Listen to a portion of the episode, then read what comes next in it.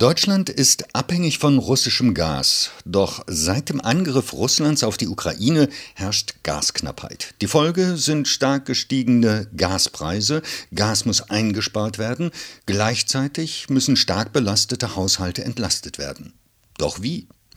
Am 7. September 2022 wurde eine Studie des Deutschen Instituts für Wirtschaftsforschung DIW Berlin veröffentlicht, in der verschiedene Entlastungsoptionen verglichen werden.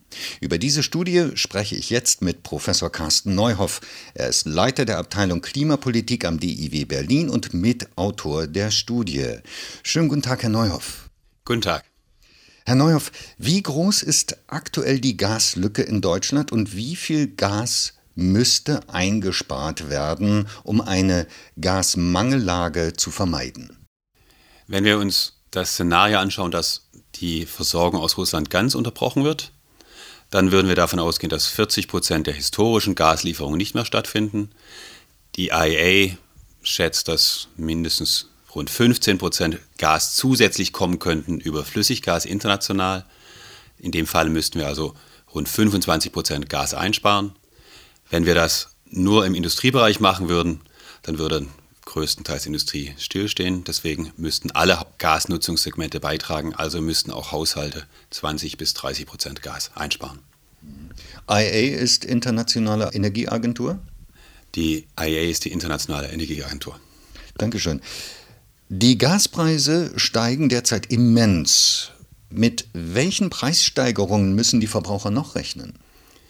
Die Großhandelspreise sind schon auf extrem hohen Leveln, diese Tage auf rund 200 Euro pro Megawattstunde.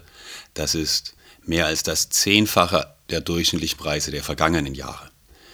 Die Endkunden haben diese ganz hohen Preise noch nicht vollständig zu sehen bekommen, da die Importverträge nach Europa, nach Deutschland vor allem, den durchschnittlichen Preis der letzten zwei Jahre abbilden und auch die Tarife der Gasversorger da eine Abfederung beinhalten. Das heißt, wenn wir so weitermachen wie bisher, werden die Preise noch deutlich steigen. Die Preise werden noch deutlich steigen. Das heißt, viele Bürger müssten oder sollten auch entlastet werden, um diese Preissteigerungen auffangen zu können. Mit welchen Maßnahmen könnten denn Privatverbraucher entlastet werden? Es gibt unterschiedliche Ansätze. Man kann fokussieren sich auf sehr einkommensschwache Haushalte. Ein Instrument, das wirkungsvoll sein kann, ist das Wohngeld, das auszuweiten und damit ergänzend zu den anderen sozialen Sicherungssystemen Haushalte, die sehr betroffen sind, abzusichern und ihnen die Mehrkosten des Gases zu erstatten. Allerdings sind die Kostenanstiege eben so groß, dass auch größere Teile der Bevölkerung hart getroffen werden, wenn wir wirklich diese hohen Preise auch vollständig weitergeben. Deswegen kann man sich überlegen, ob mit einem Instrument wie einem Gaspreislimit im Endeffekt der Staat einspringt und Mehrkosten abfedert, zum Beispiel 80 Prozent des historischen Gasverbrauches, dafür sicherstellt, dass die Preise nicht zu stark steigen, sodass die Endkundenpreise dann für diese 80 Prozent des historischen Gasverbrauchs nur auf rund 10 Cent pro Kilowattstunde von aktuell 7 Cent steigen. Was meinen Sie mit historischem Gasverbrauch? Dem Gasverbrauch, den ein Haushalt in den letzten zwei, drei Jahren hatte im Durchschnitt, zu nehmen und zu sagen, jeder muss Gas sparen, 20, 30 Prozent, aber das Gasverbrauch, der darüber hinausgeht, da werden wir als Staat die Haushalte unterstützen und bis zumindest einem gewissen Limit die Mehrkosten übernehmen. Welche Vor- und Nachteile haben denn Pauschalzahlungen, wie zum Beispiel ein einmaliger Heizkostenzuschuss für Wohngeld- und BAföG-BezieherInnen oder die Energiepreispauschale für alle einkommenssteuerpflichtigen Erwerbstätigen?